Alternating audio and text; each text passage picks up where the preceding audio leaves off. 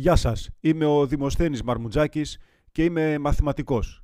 Καλώς ήλθατε στο pod Λύκειο. Σήμερα θέλω να απευθυνθώ στα παιδιά που δίνουν πανελλήνιες. Στα παιδιά που μετά από ένα τουλάχιστον χρόνο δύσκολης προσπάθειας και προσήλωση στο στόχο είναι έτοιμα να δώσουν τις εξετάσεις. Παιδιά της καραντίνας κι αυτά, αφού δύο βασικά χρόνια του σχολείου, τρίτη γυμνασίου και πρώτη λυκείου, ήταν μακριά από αυτό, δημιουργώντας έτσι πολλά κενά στις γνώσεις τους, αλλά και στον τρόπο διαβάσματος. Θέλω να σας πω ένα μεγάλο μπράβο για την προσπάθειά σας. Δείξατε πόσο αγωνιστές είστε. Ήδη είστε νικητές.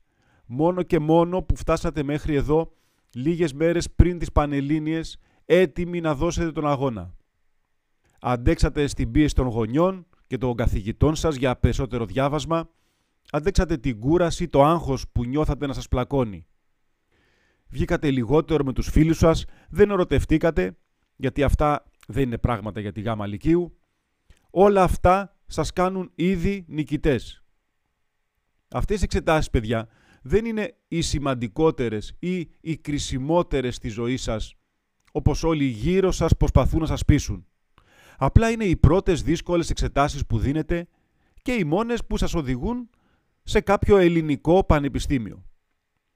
Εγώ τις λέω αυτές τις εξετάσεις διαδικασία ενηλικίωσης. Μια δοκιμασία του εαυτού μας είναι.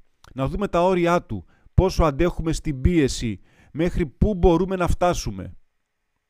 Θα δώσετε πολλές εξετάσεις στη ζωή σας ακόμα. Με τον έναν ή με τον άλλο τρόπο, πολλούς αγώνες.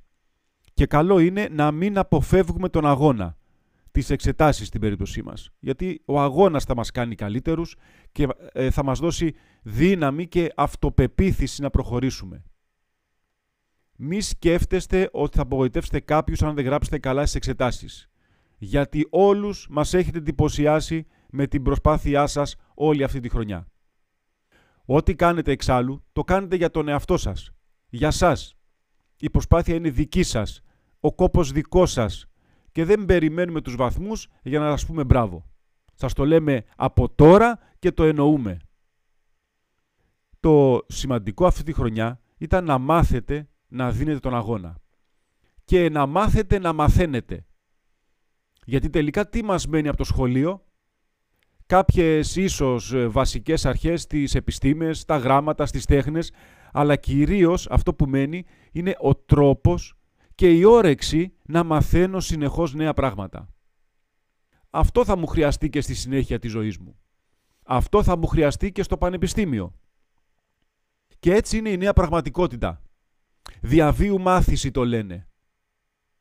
Οπότε και μόνο ότι φτάνετε στο σημείο να δώσετε αυτές τις εξετάσεις είναι επιτυχία. Τη λέξη αποτυχία θέλω να τη διαγράψετε από το λεξικό σας. Αποτυχία είναι να μην δώσω τον αγώνα. Όταν δίνω έναν αγώνα, όσο δύσκολος κι αν είναι, μόνο κέρδη αποκομίζω, ανεξάρτητα του αποτελέσματος. Οι διέξοδοι εξάλλου είναι πολλές. Σε άλλο podcast μιλάω για αυτές. Στο τέταρτο επεισόδιο, ακούστε το.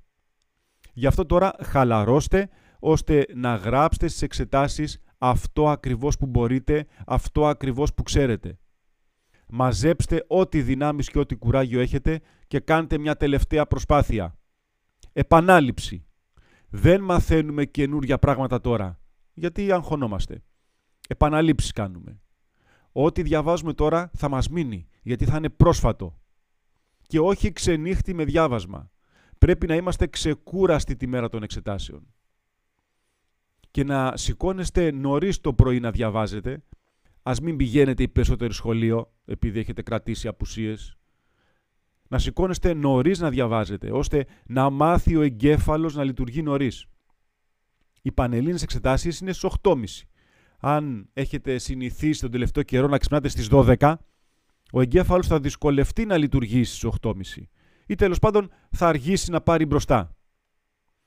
Και να σκέφτεστε θετικά, θετικές σκέψεις.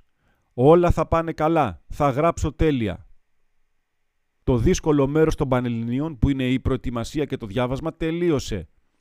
Να σκέφτεστε ότι μόλις δώσετε το κάθε μάθημα δεν θα το ξαναδείτε στα μάτια σας. Τέλος.